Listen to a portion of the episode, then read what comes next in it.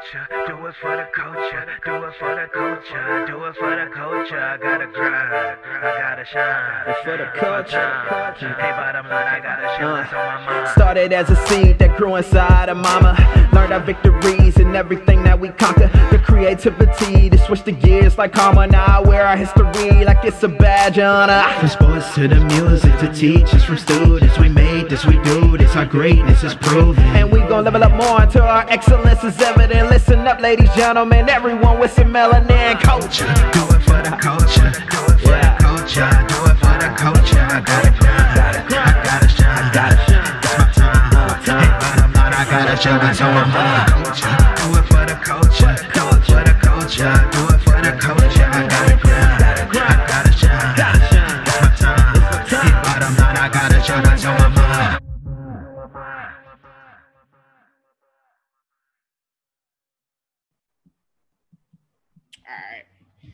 What's going on, brothers and sisters? This is your only, your one and only girl, Tay Jordan. You can find me on Instagram at one underscore Tay Jordan, Jordan like Mike. This is episode eight of For the Culture podcast. Speaking of the culture, man, I just I'm, having two lucky days, man. Double the blessings. Yesterday I had Earn Your Leisure, and today I'm blessed by none other than David Ballard, one fourth of Black Renaissance. Man, welcome to the show, brother. Welcome, welcome, I'm, welcome. Thank you. I'm, I'm back because I'm used to being on the other side of this. Thank you so much for inviting me on. Say I really appreciate it. For sure, man. I definitely had to get you on, man. I've just been like, uh, uh, I've been a um, a big a big supporter of the movement. Um, Black Wealth Renaissance just means so much to me. People want to Facetime me at the at the most inopportune time. Or she called right back.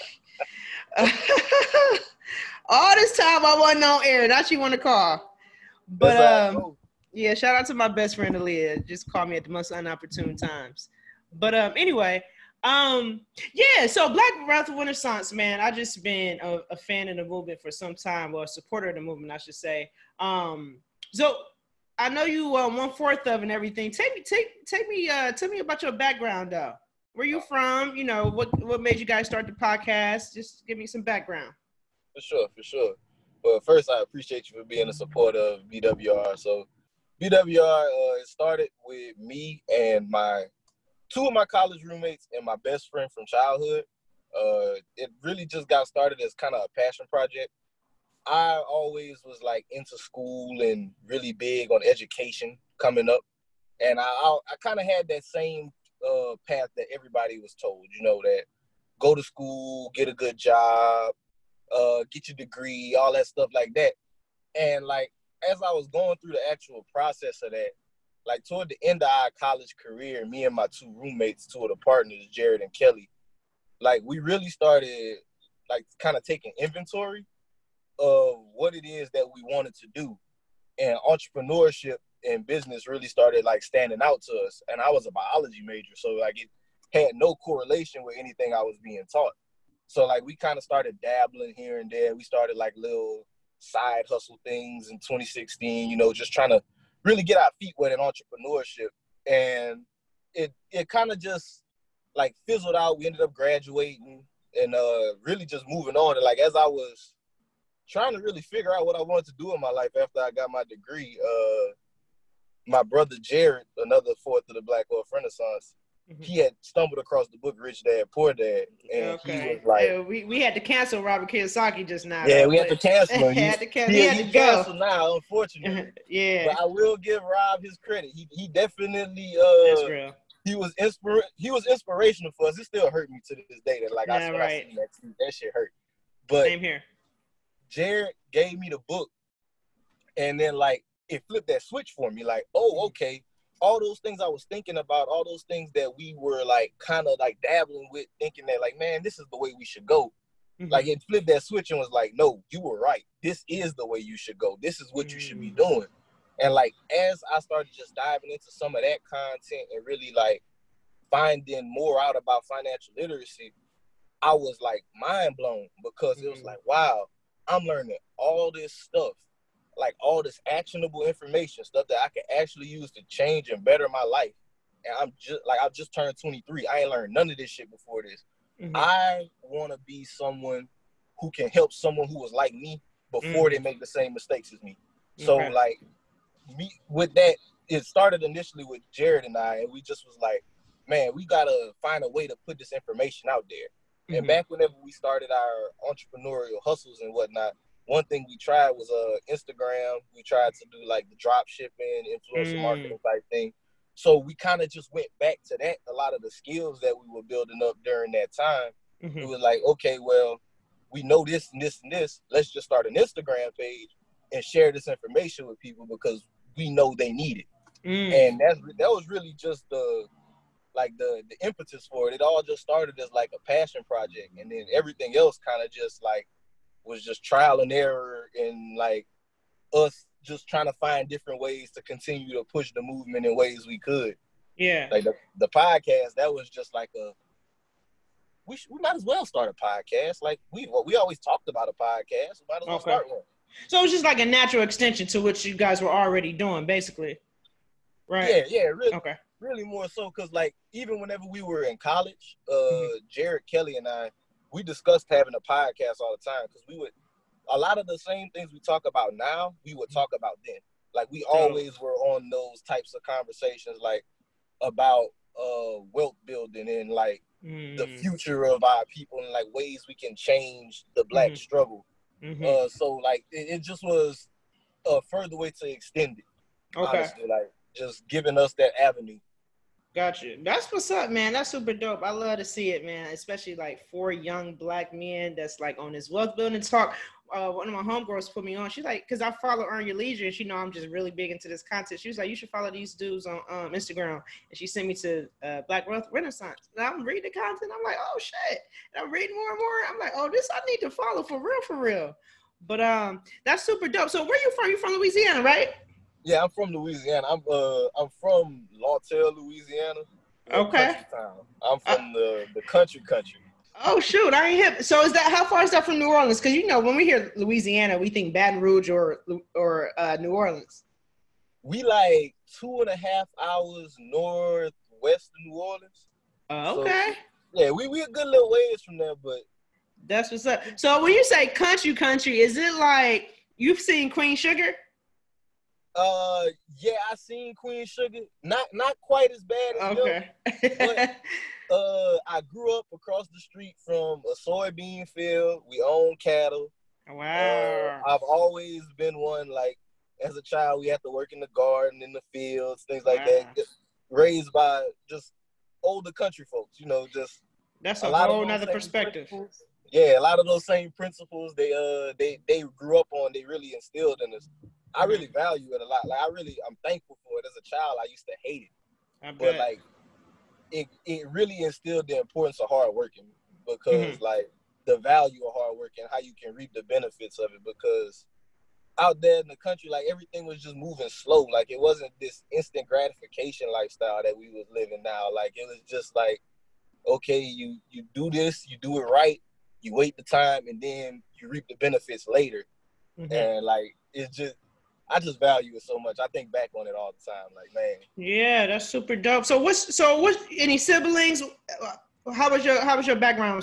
Was it two parent household? Like what? I guess my I'm trying to get to what I know. You, Rich Dad Poor Dad like sparked sparked the vision, but was it something before that that you could point to? Like, was your parents into entrepreneurship, or what was your Uh, background like that? okay, so I grew up two parent household. Both my Okay. parents uh happily married, been married my whole life. Dope, dope. Uh Black love. really with black love for sure. and with the entrepreneurship thing of it, I guess like I grew up around it, but never like full fledged entrepreneurship, let me say.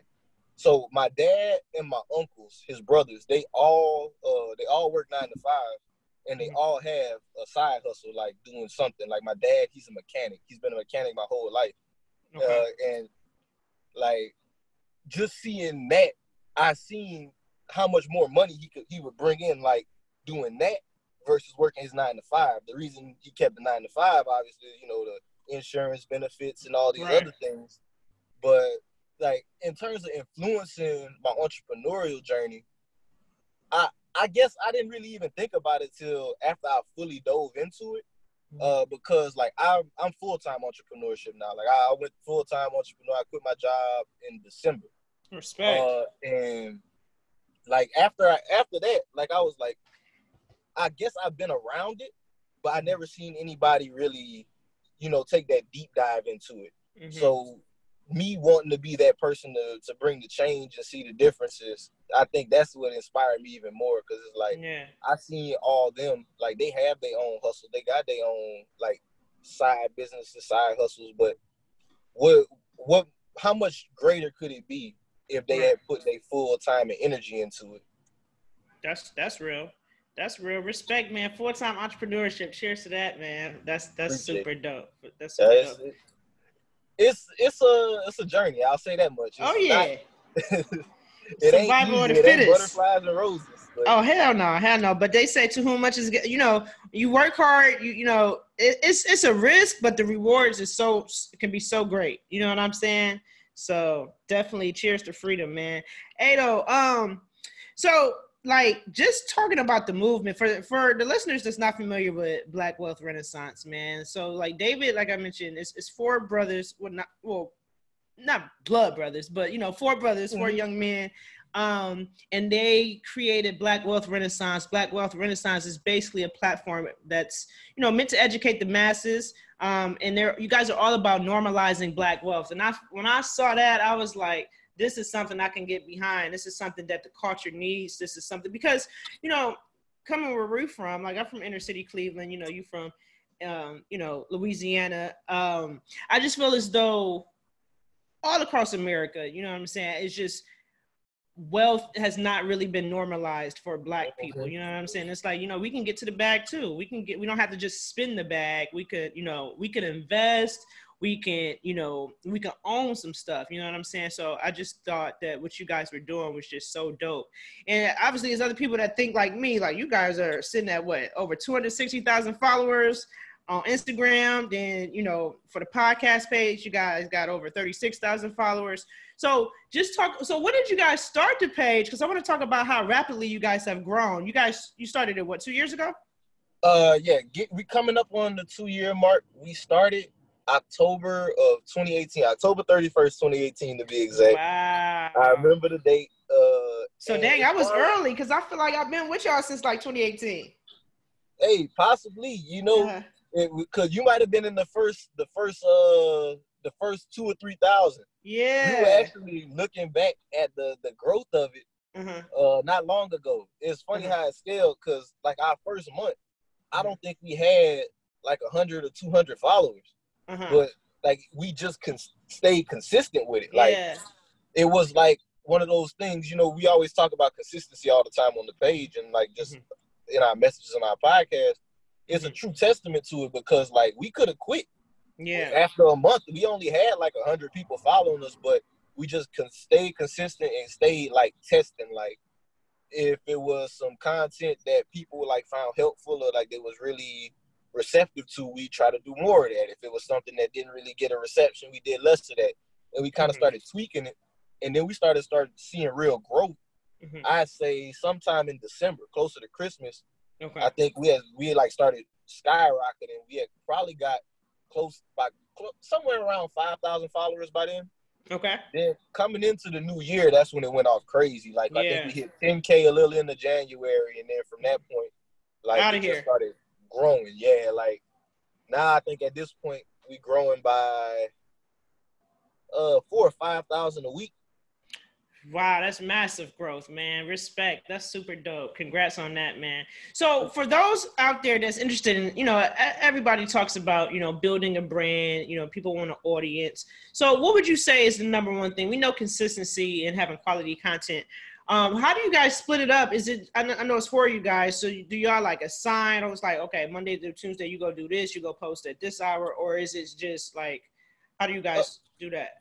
Really with the content uh with us for me honestly it's mostly half of us do it uh jalen and i we handle most of the content work and then a lot of the other back end things that we have going on like our website and Mhm. like just partnerships and other things we divvy that up between kelly and jared Okay. uh, like our product creation and all that but in far, as far as growing a brand goes I think the biggest thing that people miss out on all the time is just really staying within like try, creating a personality for your brand. Mm. I think too many people, whenever they want to make a brand, they Mhm. they for one they lack the consistency in the branding, like keeping the colors and the, the logo and that Mhm. that stuff present in people's mind, but also really creating a personality for your brand Okay. because your brand can't just be like, oh, this is this is this. Like it has to make a statement. You know what I'm saying? Like Mm. whenever we came out and we was like, our mission statement on our page, our our bio, that should been the same since we came out. Our mission is to normalize black wealth. Like Mhm. and that's how we talk to people. When whenever we we dealing with people and we want to handle people, like if someone disagrees with us, uh, with like for our brand, right? We we all about positivity, Right. Black positivity, and building with our fellow kings and queens. Mhm. So if if somebody says something that we disagree with or something, it's part on brand for us is not to get mad at them and lash out at them and tell some crazy shit. On brand for us is to respectfully disagree because Right, it creates an environment that's more conducive to what we want to build. That's real.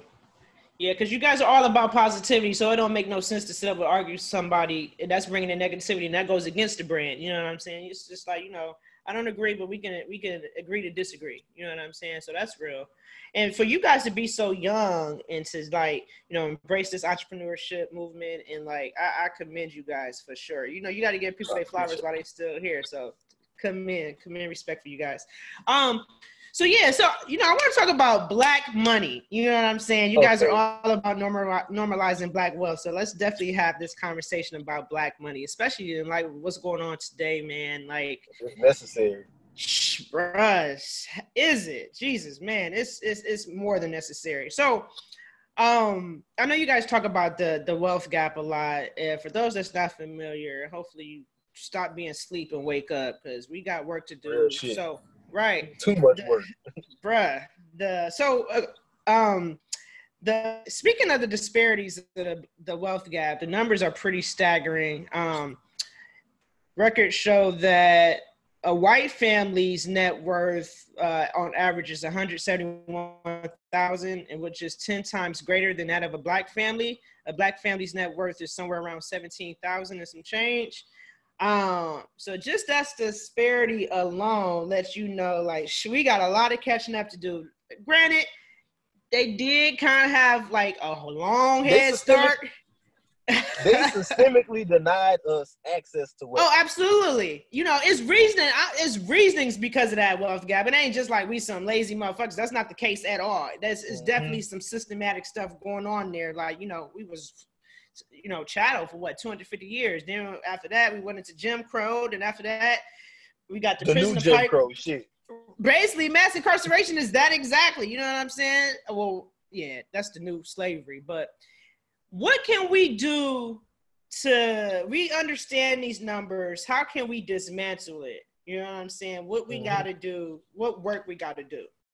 So in my head, the biggest work that we can do is taking the time to really learn about finance because a lot of our people don't understand that like that's the first thing that's biting you in your ass. Like Yeah. we were systemically denied access to wealth for all this time, right? We, we just talked about like all these different barriers that they put in our way. Mhm. Well, one of the biggest barriers and like the way they did it is withholding that education from us. Mm. And now, like, we in the information age. We don't have that excuse no more. We can learn all that shit. Like, it- Yeah. it's at our fingertips. Yeah. So the first thing I think we need to do is like really get get with the principles of building wealth.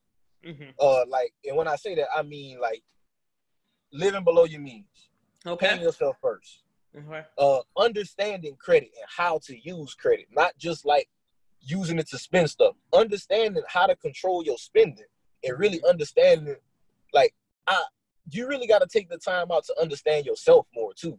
I think like whenever it comes to finance, we really don't like to to get um what's the word I'm looking for here? We don't like to reflect a lot.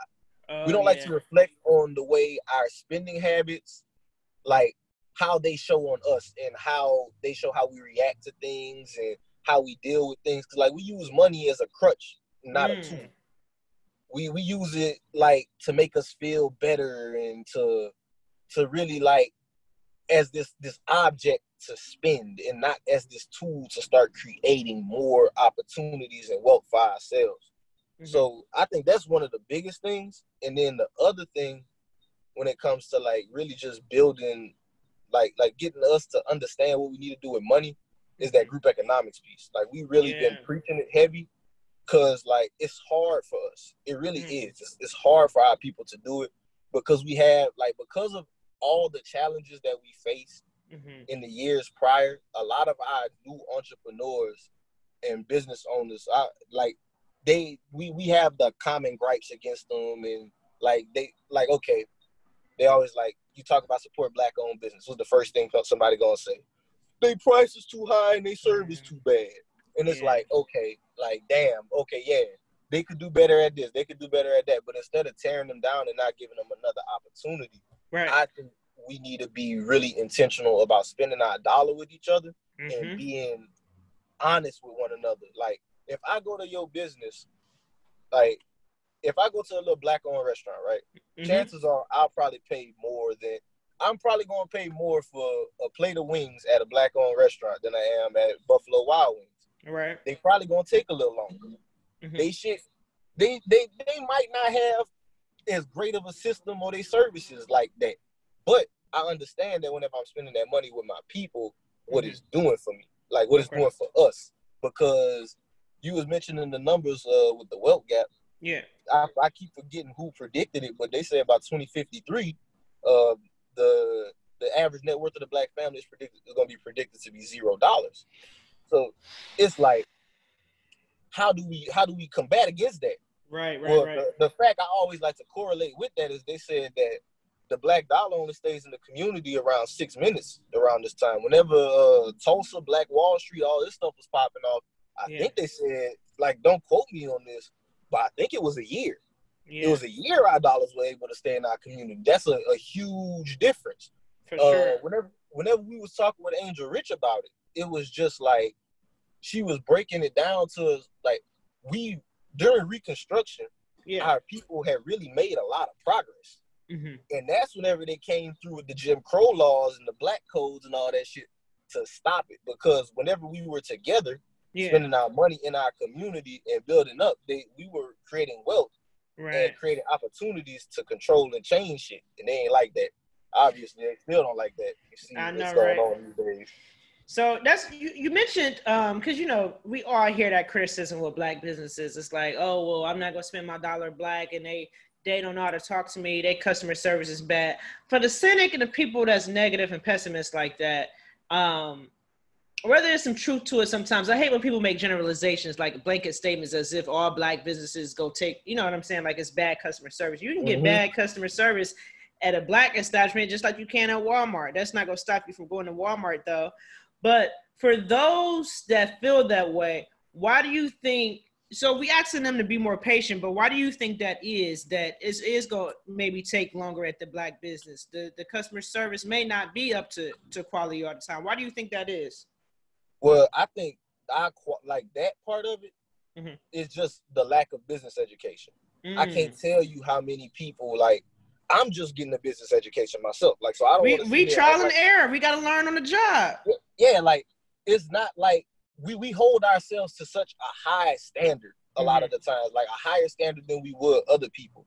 And I really believe a lot of that is just rooted in self hate. Now, granted, I don't want us to to like lower the bar. Obviously, like we don't Mhm. want to accept shitty services, Mhm. but when it comes to like just our people not understanding, I really feel like that's the biggest thing. Like Mhm. most of us don't even understand the difference between being self-employed and being a business owner. Mm. A lot of a lot of our entrepreneurs and people like they be like, yeah, this is my business, and in all reality, you're self-employed. Like you, a business is a set of systems that can Mhm. operate with or without you. right, right. Self-employment is whenever you stop working, the money stop coming in. That's about ninety percent of our entrepreneurs, and I feel like that's about ninety percent of the problem with Mm. what with like why they have problems within our thing, like because I've done the solopreneur shit. Mhm. I've, we done we doing BWR, we doing I do BWM. Like whenever you put the whole load of a business on Yeah. yourself Mhm. and you just the one operating factor, That's another gonna have some shit fall through the crack, cracks. Uh-huh. Like you gonna have some shit fall through the cracks because it's like it's so much to account for. Mhm. So for like our business owners at the same time, I don't want to let them like slide and think they, it's time to be accountable, like Mhm. like not have accountability. yeah, no, I, I think got our business owners they really need to take the time out to learn about And educate themselves. That's Yeah. real.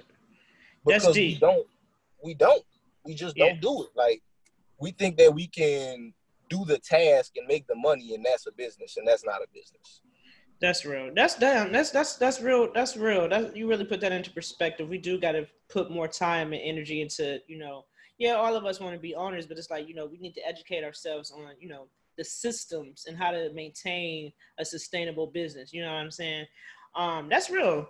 So um, you know we the hip hop culture we raised on like the whole you know YOLO blowing money fast. Yeah. I got to get to the bag. Um, how it seems as though, like you know, we call it Black Wealth Twitter, right? So it seems as though like the narrative and the mindset is changing a bit within a niche crowd. How can we change? How can we change the conversation? And I think platforms like your like Black Wealth Renaissance is you or EYL some of the the platforms that's leaders of the culture in terms of changing the narrative, especially to younger demographics and millennials altogether. So I think that's important. But how do we how do we bring everybody with us to where we're not just talking to ourselves? You know what I'm saying? Like, cause you gotta like, yeah, you, YOLO, yeah, you want to blow some money, but it's like that ain't it. You know what I'm saying? Like, we gotta we gotta. I think our people a lot of times we are very present day people. We think of today and we like shit fuck you not guaranteed tomorrow. But that may be true but it's like you got to save for a rainy day. If anything these times these present times show us that ain't nothing promised. The job ain't secure. Like you know you got to have a you, y'all talk about reserves all the time. And i think that's important. How can we change that conversation to where everybody gets it? Well, honestly, say I always felt this way when it come to this. There's no way we can change it to where everybody gets it. Mhm. I feel like with our people, we have to show them so that they can see for themselves. Mhm, So, like I'll give you an example with my personal life, right? mhm, Two years ago we started this. All my friends that I had in college and all them, they weren't trying to hear none of this shit. They didn't want to mhm, hear nothing about investing. They didn't want to hear about saving. They was trying to go on that trip. They was trying to spend that money.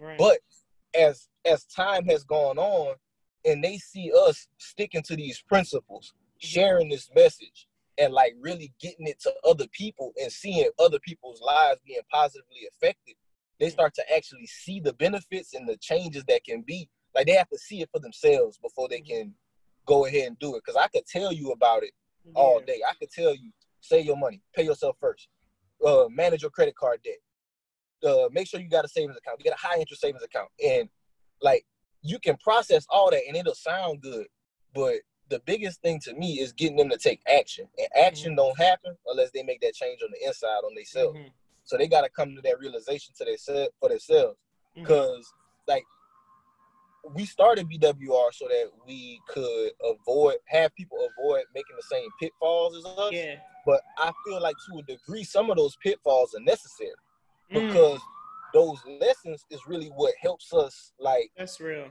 like really internalize this shit. Like, damn, no, this is really actually important.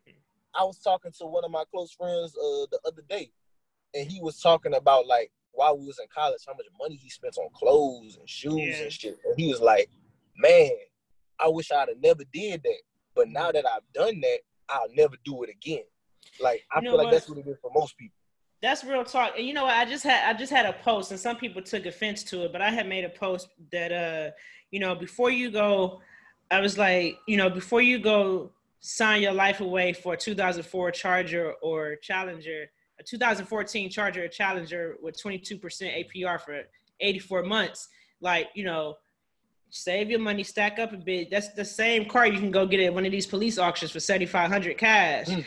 And I was like, that just reminded me though, because what you were saying, but sometimes you got to go through the pitfalls. The only reason I know that is because I was that person in undergrad. My refund check, instead of me being smart about it, I went to go finance a Monte Carlo, puts all, all them sounds in my car, 24% APR, 74 mm. months. Like, I, so I've been there, and it's like, man, if only we, we, a lot of our people, we are in despair because of the lack of knowledge. You know what I'm saying? It's like mm-hmm. my 19 year old self probably would have not made that decision if I understood APR, if I understood credit, if I understood like, but you know, like what I, you was actually getting yourself into.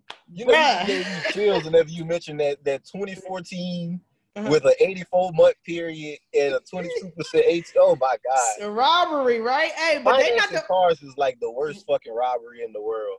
Yeah, that's, that's, a, that's a, that and financing education too. Like, I mean, oh my god, student loans is like the mafia.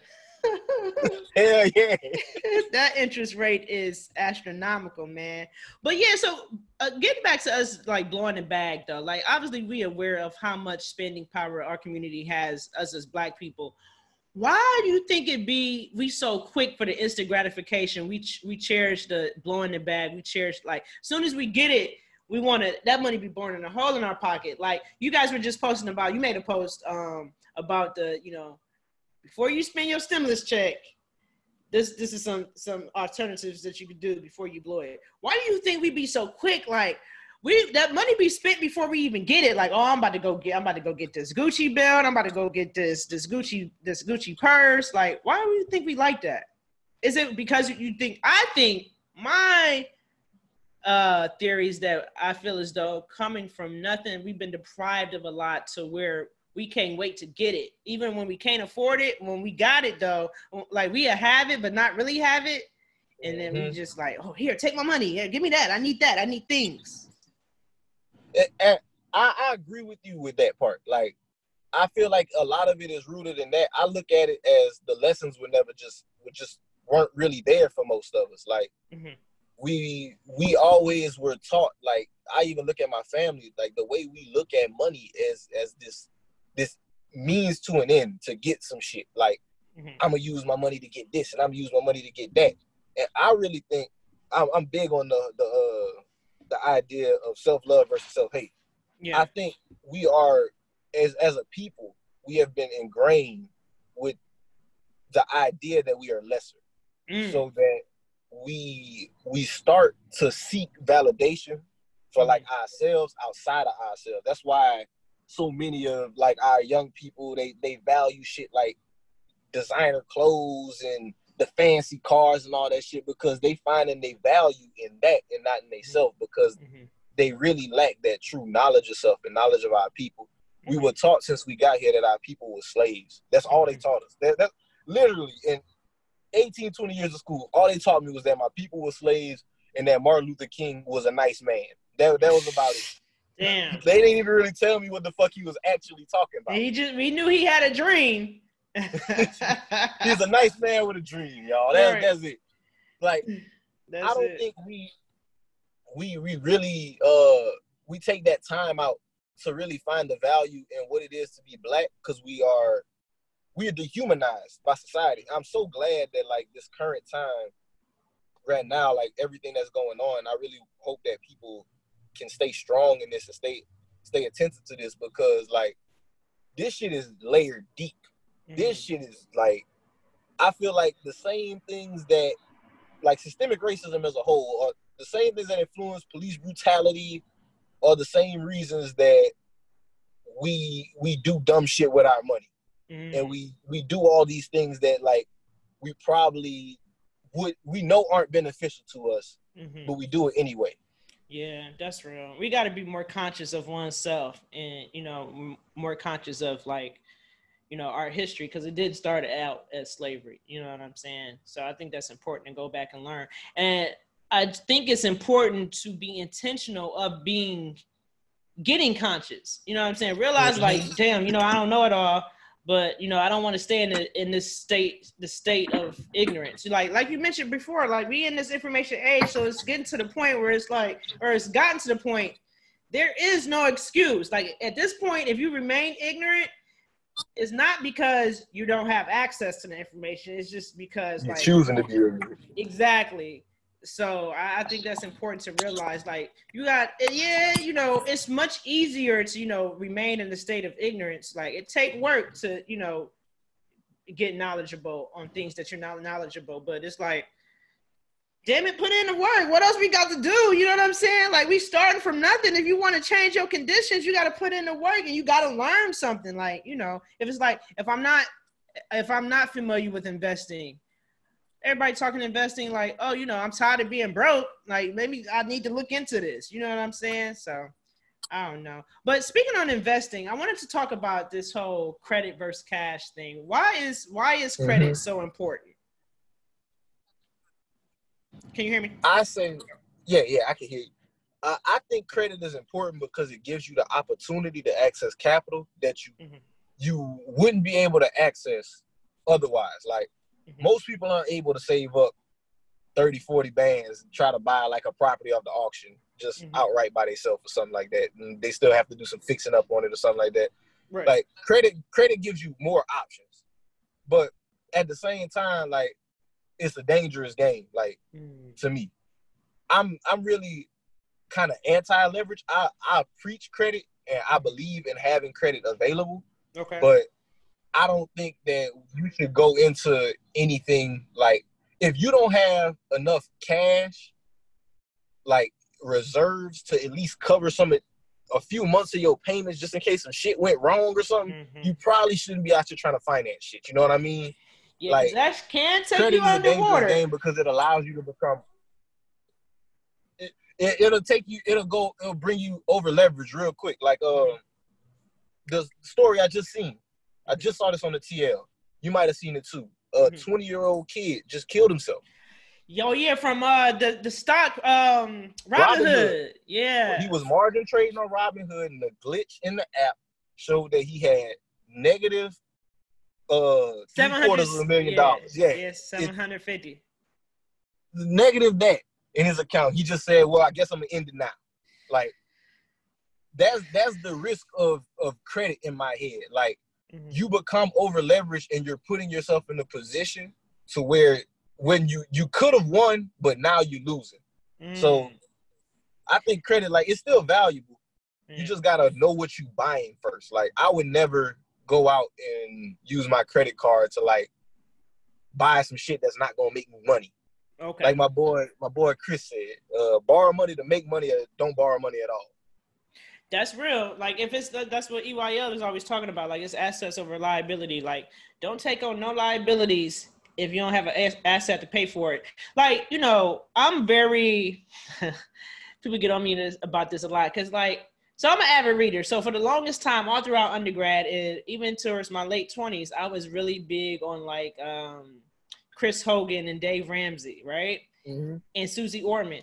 And I had to get up under the get from up under the tutelage because I felt like they were just preaching all the wrong shit. So they was just they're very anti-debt, which I get, Mhm. but they their mindset is like I'm gonna pay just to say I'm debt free. Oh no, man, nothing. I'm gonna pay all this off before I go buy an asset. And it's like that don't make no sense. I need to go buy this asset to go pay that debt off. That makes sense Exactly. instead of me spending 40 50 60 thousand dollars to these student loan companies like why not go buy a house or something to pay off my student loan debt and it could pay the mortgage you know what i'm saying that make the most sense but i don't know but no you're right credit is a tricky That's how I feel about Dave. Yeah. I always said, listening to Dave will keep you a slave. Cause like it's- it's a I like that i'm gonna use that it's a reason to be like employers will offer Dave Ramsey's program to their employees. yeah Most jobs not going to do no shit like that unless they feel like they can still keep you in control. They're not going Uh-huh. to teach you about money. And you know, I had to realize like it's a different end game. Like if you're trying to build wealth, first of all, you can't save your way to wealth. You know what I'm saying? And his whole thing, I think it's a different end goal. He's not necessarily trying to make people wealthy. I think his audience is people in that's middle class that's trying to like they just want a nest egg in retirement. You know what I'm saying? Mhm. Like it's that real conservative. And you know, I'm all cool with the the long game as far as the slow money, but it's like that shit is like crawling, crawling, crawling. Like that ain't going nowhere. like you right. You, you want to be a slave, listen to Dave. But uh I'm gonna definitely use that. I'm gonna give you a credit. but um, so for I want to get into saving versus investing. Um, a lot of people be like, "Oh, well, you know, I got a bank account," and I'm like, you know, that's not really giving you no return. Ain't doing shit for you. I got a 401k, and it's like, you know, well, you know, you know, you can leverage your 401k. Uh, what do you? What's your take on like saving versus investing? I think both are important, but what's your take on it? So I've always believed that, like, as a person, like the first first priority should always be saving. Mm-hmm. Uh, I seen in a very alarming statistic like a while ago, probably right before the pandemic, saying that like some like half of Americans don't have a thousand dollars saved. Oh yeah, so, like, yo, these NBA players is living check to check. That's some crazy shit to me. Like, how you don't have a thousand dollars saved? It's a thousand funky ass dollars. Like, it don't mean like a thousand dollars is not a lot of money at all. I just want anybody listening to this to think about that. You mean to tell me a motherfucker can't save a thousand dollars? That's not nothing. But saving to me, I think saving is is like is important up until the point whenever you just got money sitting that's doing nothing. Dave, you there? Yeah. Can and here we're going to take a quick break. This is for the Culture Podcast. Make sure you follow us on Instagram at the underscore for the culture. Again, that's at underscore the number four T H E culture with a K. And also make sure you subscribe to the podcast. Thanks for listening. We'll be right back. And we are back. Had a little bit of technical difficulties, but we back. Um, again, I'm here with David Ballard of uh, Black Wealth Renaissance, the movement normalizing Black wealth. Welcome, welcome back. Um, yeah, yeah, man, this was good, man. Uh, hey, you know, I had came across one of your tweets, man, and uh, I think you had reposted. Well, it was actually it was Instagram. Um, I, I got it here. I wanted to talk about it. I just was like, man, that's so real. Um, you said here, you said building wealth is um actually that's not where it started. You said we as black people need to change our mindset about building wealth. Tell people they'll get a 10% return on an investment and they'll be like, that's it. Tell the same people about this new credit card at 15% APR and they are all game. This must change. Building wealth is a crock pot, not a microwave. When you always look for the quick flip instead of the consistent returns, you will likely end up you will most likely end up losing more money in the end. Be patient, my brothers and sisters. Consistent mind, modest returns are where it's at. Bruh, when I tell you, I was like, that's so real. Um, and then you was uh, talking about your you said need help establishing financial habits and investing in the long run, in the long game. Get a copy of our ebook, Manage Your Money Like the 1%. It's a step by step beginner's guide on how to change your relationship with money and start building wealth. So, just even the resources that you guys offer. But let's talk a little bit about your tweet, man, because I think that's so real. Like, we be so quick to like, we want that, we want it fast. Like, oh, college take too long. Oh, you know that, that that money take too long. You know, it takes too long to learn it. It's like I'm trying to get this quick buck. It is a crock pot, not a microwave. We live in a microwavable society. Why, why like tell me a little bit about what you meant there, man. So I I give you the, the full origin of it. I actually got a little bit of trouble for this. I was oh. uh I was having a conversation with my girlfriend uh-huh. and she was I was teaching her about investing. She's a little bit older than me, but she like she never really learned about this stuff either. Okay. And like I was showing her peer to peer lending because mm-hmm. peer-to-peer lending is one of our favorite investment vehicles because I mean I'm consistently getting like 10 to 15 percent returns off of like a $25 investment. Oh, you got oh, like, well, we gonna come back to that, but you got to put us on game on that one. But let's finish this story though. Yeah, that shit, that shit easy. Like, but like I was explaining it to her, and I was like showing her the numbers and everything, and like I off of seven hundred dollars, I made like seventy dollars so far. she's like, "That's it?" And I'm like, "What you mean that's it? Like, fuck, where, where, the fuck else you gonna get this from?" Like, right, right, right, right. but in my head, like she wasn't the person with the credit card, but I just know people. Like how you mentioned earlier, that car, like that lack of understanding the APR and what that actually means is like you you don't even understand. You on the wrong side of the game. Mm-hmm. You willing to pay somebody more than you willing to get paid, mm. and that's a problem. Right. Because you don't even understand that APR is the same shit that you getting as the investor. Right, right. And like that 15% APR on that credit card, like that's the high ass APR that you giving out. You know what I'm saying? But that $70 return, that's a hell of a return. You know what I'm saying? Seventy dollars in what it was three or four months. That, Oh yeah. you don't get that shit nowhere else. Right, right, right, right. I- But like, to to me, when it come to that whole like the idea that it's just cause that that quick flip. Like, I'm looking at a check cashing place right now, quick cash. That's that's how they, you know, I'm in the hood right now, The in the hood side of Lafayette. Uh-huh. They got the quick cash place. We're used to that. That's Yeah. what we're accustomed to. Quick cash, money. Let me see it. Put it in my face. I need it. But that's not investors. That's not investing. That's not how that works. Right. I always like to give people the example of the bank. Mhm. The bank always wins. The bank don't lose no money. I don't know who think the bank lose money, but they in this game to win it. Mhm. The bank is going to get 10, 10 they, you go the bank will give you a mortgage. They're gonna charge you what, like good mortgage rate, anywhere between what three to five percent. I don't I don't have a personally have Yeah. a mortgage. Under four percent is really great. Hmm? Under four percent is really great. Yeah. So so like you getting that, and this bank is taking this little portion of money every month, every month, and they doing this over a thirty year period. The bank gonna win because they ain't doing no work but just collecting money, collecting money consistently. Mhm. It's like if once we internalize that idea, I also tweeted something about dividends. Mhm. I said a 50 cent dividend is more important to me than a 50 cent raise because that 50 cent dividend will help you change the way you're looking at money. Mhm. You getting paid for ownership versus getting paid for your time. Mm, Like, we- that's a we need lesson. to- That's a bar. We we need to we need to understand that getting paid for ownership Mhm. instead of getting paid for our time because our time is limited. We only have 24 hours in a day. Mhm. Like uh if you if you tie your income strictly to what you can do, you never going like you gonna work till the day you die. Ain't that the quote? Yeah. Uh, if you can't find a ways to make money while you sleep, you're gonna work until you die. So Mhm. like, whenever you hear investing and you thinking about trying to get these returns, everybody for some reason in their head, if it's not a hundred percent return on investment, it's not a good investment. I, I I personally don't understand it. If I could get thirty percent out of that shit, I'm bragging about this for the rest of my life right. but it's just it's, it's, it just takes the time to reframe it like you really got to think about the way that money is actually made Yeah, you make it without having to go out and make it that's true. And we got to not be greedy too, and we got to understand, re- you know, rates of return. You know what I'm saying? Because we just look at it on the face. Oh, 15 percent six percent return.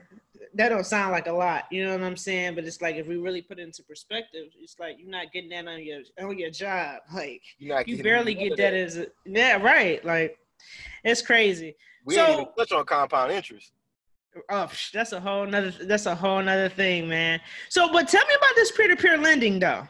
okay all right so peer-to-peer lending is a gem that my friend jared found uh so peer-to-peer lending essentially what you're getting to do is you and other investors pool your funds together and a third party intermediary uh some service like the one we use is called prosper invest Mm-hmm. they allow you to pool your funds with investors and they find people who need loans for different things they Mhm. grade them out uh, they get they assign them grades like from a to high risk based on their credit they give you all their information like their uh their credit history and all this type of stuff like how much they're gonna pay a month what their job is Mm-hmm. uh, number of delinquencies, all that. They give you basically all their financial information. And what you're doing is choosing whether you want to invest into a piece of that loan.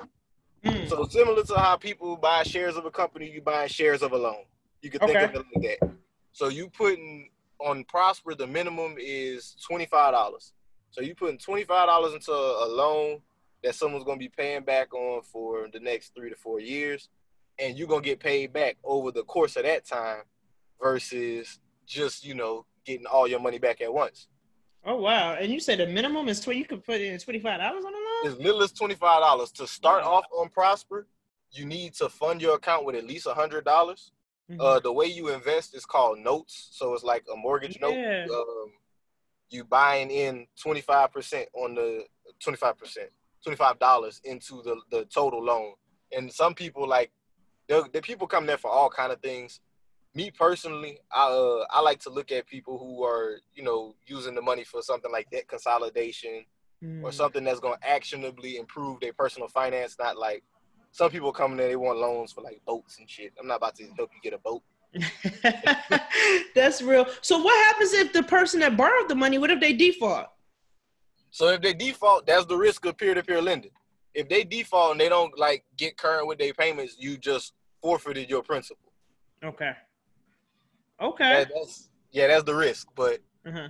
No, but I do know note buying is where it's at.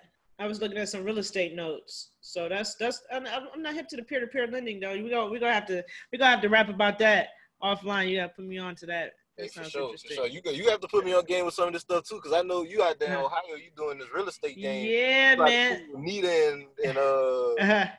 Irene. You know and what? It's a funny story, man. Nita just got mad at me. Uh, you know what? I'm not perfect. I, looking back at it, it probably was. It probably was. Uh, I'll say I could be a woman and a grown woman about it. I probably had a corny moment. I will say. Um, so look, this is what happened. So you know, J Cole's track came out yesterday, right? Uh-huh. The uh, Snow on tha Bluff, right? And uh, cousin Nita, early in the morning, I'm up early. She up early. She hit hit Twitter and she just was trashing J Cole. She was just like, it's not that we don't like. It's not that people don't. It's not that people say J Cole is trash. It's that his music is trash. He had like the trash can emojis. So I'm like, you know, I try because usually I just go in for the kill, but I respect Nita, so I ain't want to go in like, oh, you know, you on some you on some bull crap. So I'm like, um, so I tweet her back. I'm like, hmm, trash. That's that's deep. Why do you feel that way? Um, I was like, sheesh, that's deep. Why you feel that way? And she had, you know, told me why she felt that way. And then she was like, you know, um, people be acting like he be saying some serious, serious stuff, some deep stuff when it's really simple. And then she was like, he just know how my thing is like he make music for smart people. So I got tight. So I'm like, uh, so you know, I, I'm I got way more audience on Facebook, and I talk about all this controversial. I talk about hip hop a lot on Facebook. So I didn't even know cousin Nita was on Facebook. So I had screen I had finished my conversation up with her on Twitter. So I had screenshot the uh the tweets, but not to come at her directly. I just was using it, I did use it as an example. So I screenshotted the tweets and I brought it over to Facebook to have a conversation on Facebook because that's where I talk hip hop and stuff. So I don't know how she got word. I didn't even know she was on Facebook. So she come on my Facebook and she tight. She was like, "Oh, there's some corny shit. Um, you ain't even give me an opportunity to defend myself over here." And I was like, "Bruh, I ain't know you was on Facebook, but I'm not not attacking you personally." So yeah, man. So I had I had she then she took my my she screenshotted what I said on Facebook and she brought it on her Twitter and she put the screenshots on her Twitter. oh my god! And then yeah, and then I'm like, uh, you know, bruh, I wasn't trying to attack you. We could have we could talk about this though. I love to have this conversation because I was like, you come from an interesting perspective. A lot of people, that's a lot of people's criticism about J. Cole. They feel as though he's boring. You know, I'm not trying to be preached to, you know, I'm not off of that conscious shit.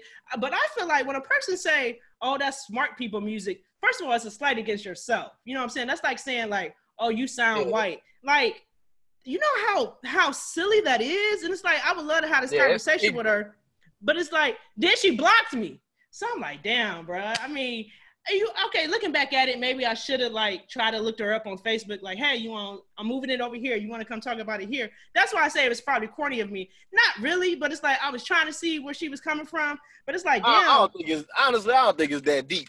I don't think Right. it required a block. bro. You know we in cancel culture though, man. Like when I tell you motherfuckers block you so quick, and I was like, damn, I wanted to do some business with her.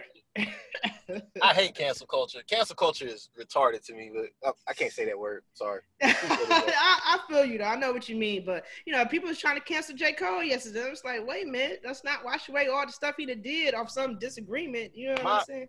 My whole thing is like they like I was reading it and I was seeing all the like things people were saying. It's like, yo, this man's didn't say nothing disrespectful about nobody, but somehow, some way, it got like misconstrued and consorted as like J. Cole hates women and J. Cole don't care about the movie. I, I don't understand how it, it got adulterated into what it did.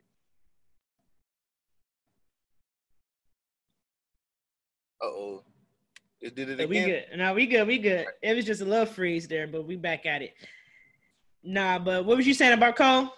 I was just saying, like that shit was crazy to me. Like Yeah. even with the whole uh, whenever whenever the the protest started popping off, like Mhm. you got all these people like, where are J Cole and Kendrick? Where, why why they ain't out there like fighting for the people? It's like man, like Mhm. they didn't tweet Black Lives Matter, so now y'all want to cancel them, even though their whole Right. music discography has been Black Lives Matter. Bro, I was about to say that same shit. And it's like they've been preaching about this shit for the past decade, and then you turn a deaf ear to it talking about it's boring. Not all of a sudden the same shit they've been rapping about for the past 10 years. Now you want them to come out and talk about it. Like you got a whole discography and career to listen to the music. You ain't want to receive it when they was trying to give it to you. And like what's the name Dave Chappelle just said? Right. And what Dave Chappelle just said, it was like, bruh, you looking for these celebrities to come in and say something. It's like, it's it's bigger than the celebrities. The movement is the people. It's like I ain't gotta say shit, and I agree with them. You know what I'm saying? Like we don't need LeBron James or we don't need Jay Z or Dave Chappelle or J Cole or Kendrick to come out and say, "Hey, you're right. I'm here with the people. We know y'all here. Y'all been saying this shit forever." Like, yeah. So I don't know, man. But I was I was real tight at that. I, I just take it. I gotta I gotta check myself sometimes because I get personal. I realize that music is subjective. Everybody not gonna like the same thing. But when you say shit like this artist makes music for smart people, what does that even mean? Let's let's dissect that. Like, but she blocked me, so I wasn't able to dissect it. but uh shout out to cousin Nita, house hunter 216. But uh I'm just saying, man, I don't know, man. It's all love this way, though. You know, I apologize if I offended her, man. I wish she gave me an opportunity to talk about it. But we're Hey. moving on. It's all hey hey. I'm telling this shit to my friends. This shit gonna be funny. This is a fun story. But Hey, you know what? It, it, hey, it be like that. You know, everybody not gonna like you. I guess we had that was our we had an online disagreement. I guess you know. Hey, and that's part of the movement though. We Mhm. we we not always gonna agree. That's but- real.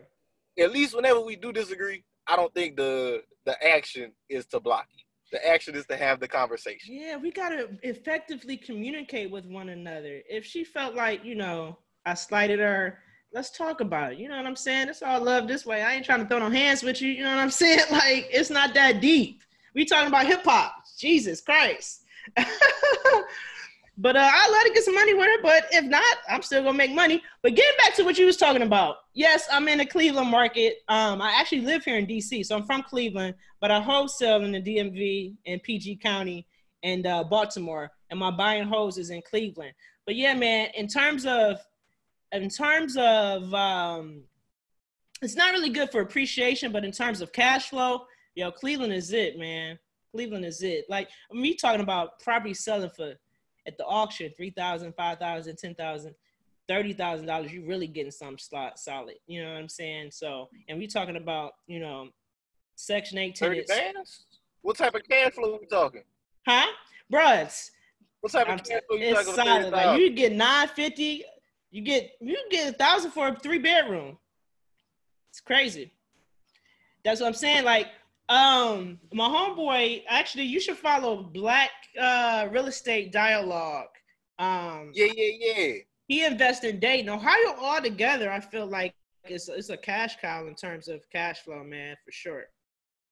So definitely, i- i- if ever you want to come to Cleveland, yo, I give you a tour. I'll show you what neighborhoods, what zip codes. You get money everywhere. Cleveland proper, suburbs, all that. I'm gonna have to take you up on that offer because I'm trying to be. As soon as the world open back up, I'm trying to go on a tour. I'm trying to be all over the country. No, I feel you. I feel you. But um, yeah, man, we, we definitely got to get off in, into that. But uh, real estate is where it's at. That's my primary. I just got off into the option trading. Shout out to Todd Billionaire. Um, but uh, what's your thoughts on forex? All right, so forex was actually one of the first things that I got into whenever I was in my financial journey. I say in that period of time between uh, graduating college and reading Rich Dad Poor Dad, forex was something that I did, Mhm. and I don't have any beef with the the forex itself, the forex market. Mm-hmm. I think forex is an actual profitable venue Mhm. that you can make work for you, but I do not think you should go into it without a significant amount of capital just Mhm. because the way the market can turn against you and it's, it's so much more volatile than the stock market. Mhm. But I don't have beef with forex. I think Okay. forex is good. I don't like a lot of the companies that have branded themselves on Forex. So you don't like the Specific- forex bots? Uh, I, nah, not the bots. Like okay. the uh, I don't like a lot of the multi-level marketing companies that are built Yeah. around Forex because they they come in and they teach they they prey on a lot of young young black college students is what I've noticed. Um, they come in, they prey on you, and they talk about you creating this passive income, this stream of Mhm. passive income, and learning how to make money from your phone um, Mhm. through forex.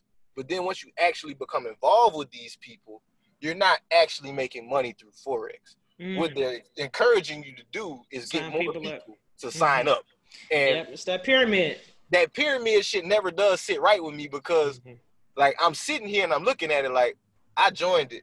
I was paying like a hundred, a hundred fifty dollars a month. Mhm. And I'm like, okay, they're supposed to teach me how to trade. So I'm in this bitch like, hey, let's go. I'm about to trade, about Yeah. to learn this. I'm I'm on the calls, waking Mhm. up two o'clock in the morning, hopping on the calls and all that. So it's like I'm learning and whatnot. But they keep saying, hey man, you might not make no money your first three months doing this. Just focus on getting two more people. Focus on getting them two people, and then you ain't gotta worry about that. You can just learn how to trade. I'm like, so you mean to tell me, in order for me to to feel good about not making no money doing this shit, I I gotta gotta go recruit more some other to people.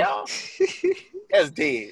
And then if I found a third person, y'all gonna start paying me thirty five dollars a month. Well, let me do the math on this. I got you three people paying you hundred fifty dollars a month. That's four hundred fifty dollars. I get thirty five. Oh hell no! I'm gonna go make my own money. Man, But that's facts. I say you know, all that to say, uh-huh, go ahead. I, I say all that to say, I don't have no beef with forex. Yeah. I don't like them companies. companies. Nah, yeah, I feel you. And you know what? It's always some new multi-layer uh, network marketing company. Like I fell prey to it in college. They got me with the ACN. They got me with the World Ventures. Like it's always something new. And it's like you know, if you do this and bring in recruit this many people, you can make this. But it's like that's it's. We, you right, you right. They do prey on young college students, and we be so hungry to, you know, that first look, you know, put our get our feet wet in entrepreneurship. He's like, this looks realistic. Let me try it. But uh, yeah, shout out, shout out to, shout out to, to that, to that man. Um, so what else? So I wanted, speaking of college, um, you know, we grew up because you older, you you 20, 25, 24? 25. 20. Are you a baby, man? You doing the damn thing. I just want to tell you again, like, that's super dope, man. Super dope. I, I feel like super I ain't done shit yet. Yeah, you you on your way, brother.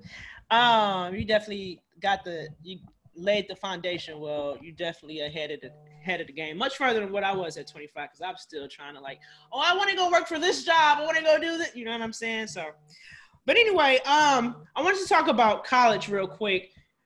You know, we grew up. Our parents told us to, you know, you want to make more money, go to school, get a good job. You know, our grandparents worked the same job 30, 40 years, retired, got a pension. Now, you know, grandma got a Cadillac and a house. You know what I'm saying? And that was the American dream. Fast forward to 2020 and the millennials. Do you think that what us living in the information age and so- social media age, everything being so direct to consumer and so e- not easy, but more accessible, do you think that college is less of a necessity? Do you think it's more antiquated at this point? I do think college is less of a necessity because, like, to me, at this point, I think college, for me personally, all college did for me was show me two things. Mhm. Uh, it, it helped me expo- expand my network. I got to meet some people that I probably never would have met, uh, like my best friends in life, if I'd have just stayed out here. Mm-hmm. And like, it showed me that I can really learn anything if I put my mind to it. Mm-hmm. But in terms of like it being necessary, I don't think 20 years from now, kids are going to be going to college. Oh, shit, five years from now, I don't think kids are going to be going to college the way we were pushed to go to college. mm-hmm. Because whenever we were pushed to go to college, it's like our parents didn't see the the difference in what just happened. Like Mm, whenever you were coming up, maybe your classmates went to college and they ended up being a lot better financially well off than you because it presented them more opportunities. But now it's not necessarily that way. Like it, whenever it's changed over to this information age, it's the person who who knows actually. Like it doesn't matter what that piece of paper say. What do you actually know? Like, Right. Google just said they're they're removing the uh, requirement to hire people with college degrees. Like they say, it's pointless. They're Mm. missing out on a large pool of talent because at this point, is college is just a piece of paper to, to Right. some of these companies. Mhm. You go in here for four years, you're learning all this unspecialized information. Mhm. Uh, you, you learn all this general shit along with your your specifics, Mhm. and then like, you, what what did what does it really show for? I, so I don't think it's gonna be that necessary. Nah, I agree, and like I, I agree with you in terms of you know I do, I personally don't regret going to college. You know, thank God I, I was able to you know go for free um, with my scholarship, but I just felt like it wasn't a. I don't regret it because not because of the the piece of paper that I obtained or what I think I've learned. It was because of what it taught me. It just opened my mind to what was possible. You know what I'm saying? Just I feel like the college experience was important, but I don't necessarily think the piece of paper was that important. You know, like shit, for two years you're taking an elective. You know, you really don't get into your major for like two years. If, if honestly, I felt like I feel like kids going the JUCO route for the first two years is probably if you're paying for college at least, that's probably the smartest thing. And then you know just getting into your because you don't money. get into your major. Right, right, right. It's just overly expensive, and then you got to weigh the the cost. Like, does the does the cost that does the means benefit the the the Mhm. justify the end? You know what I'm saying? Yeah. And everybody. You, why do- why go get seventy thousand dollars in debt for a job that's gonna pay you like thirty? Bruh, and they want you to have three years experience for that thirty thousand dollar a year job. it's crazy. What's wrong with these people? hey, but that's what the rat race is, man. It's just like the sheep following, following the herd. You know what I'm saying? They leading us into a burning building. It's like it's not meant for us to get free. It's meant for us to play the game to make sure they stay stay wealthy. So Yeah, that's But, true. uh, Because if that was the case, minimum wage still wouldn't be seven twenty five. bruh, it's crazy. It's crazy. But all right, man, this was great, man. I ain't gonna take. I know I've been on here for a while with you. I appreciate it. This was super dope, man. But yeah, definitely let's talk that real estate stuff, man. Because I love people to come into the market and I love people to get involved. Cleveland is like, I don't live there. I, I wouldn't live there, but it's like a cash cow to make money in. You know what I'm saying? But uh, for sure, we'll talk offline about that. But uh, you got any last any last minute words? Where can people find you? you want to? Where can they find you on social? You got anything you want to plug in? Oh, sure. But first, like once again, thank you for inviting me on the show, Tay. This has been a great time. It's been fun. Uh, for anybody that would want to follow me on social media, my name on Instagram and Twitter is David the Goliath. Uh, it's spelled different on both. On Instagram is T H E, and on Inst- on Twitter is David D A Goliath. You can find me David Bellard if you type the name. You see a picture of me. I'm smiling and whatnot. But uh, other than that, really, y'all make sure y'all follow everything else I got going on. Like we got our book with Black Wealth Renaissance, uh, managing money like the one percent. Mhm. Yeah, that's been going great. We've been going crazy. We've been trying to help as many people as possible just on this, their financial journeys, helping them get started. Mhm. Uh, also, make sure you follow Black Wealth Renaissance and BWR podcast and listen to the Black Wealth Renaissance podcast. We recently just got rated. Uh, we cracked the top fifty hey, Apple, uh, congrats on that, brother. Thank you, thank you. Trying to get back up there. Trying to. I'm trying to get up there with with EYL and Rashad. trying to get that top ten. Right, right, But- right. You on your way though. You on your way. Hey, for the culture trying to get up there too. Shit. Hey. Let's go. We we just gotta keep working and eating. That's how it go. right, right, right, right. We got Sure. it. But yeah, Yeah, I mean man. that's really it. I'm, I'm bad at plugging myself. Like I don't, I don't really know what else to say. Oh man, you good. You know, hey, just follow Black Wealth Renaissance, man. It's life changing. All the content that they produce, I just feel like, man, it's like it's it's it's nutritional. It's stuff we need. You know what I'm saying? So we get all the fattening stuff, the on social media especially. Like we get all the, you know, the comparisons and the entertainment stuff. Like give you give feed yourself something important. You know what I'm saying? So Mm. definitely follow Black Wealth Renaissance. But all right, David, man, I'm gonna let, let you go. This is uh this has been episode this is episode seven. Episode Evan no, this is episode eight. episode eight of For the Culture podcast. I'm your girl, the one and only Tay Jordan. And uh, make sure you follow us on Instagram at underscore the number four, the culture with the K. Again, that's at underscore for the culture with a K. You can also follow me on Instagram and Twitter. That's one underscore Tay Jordan. That's one underscore Tay Jordan. That's Tay with a Y. And uh Godspeed.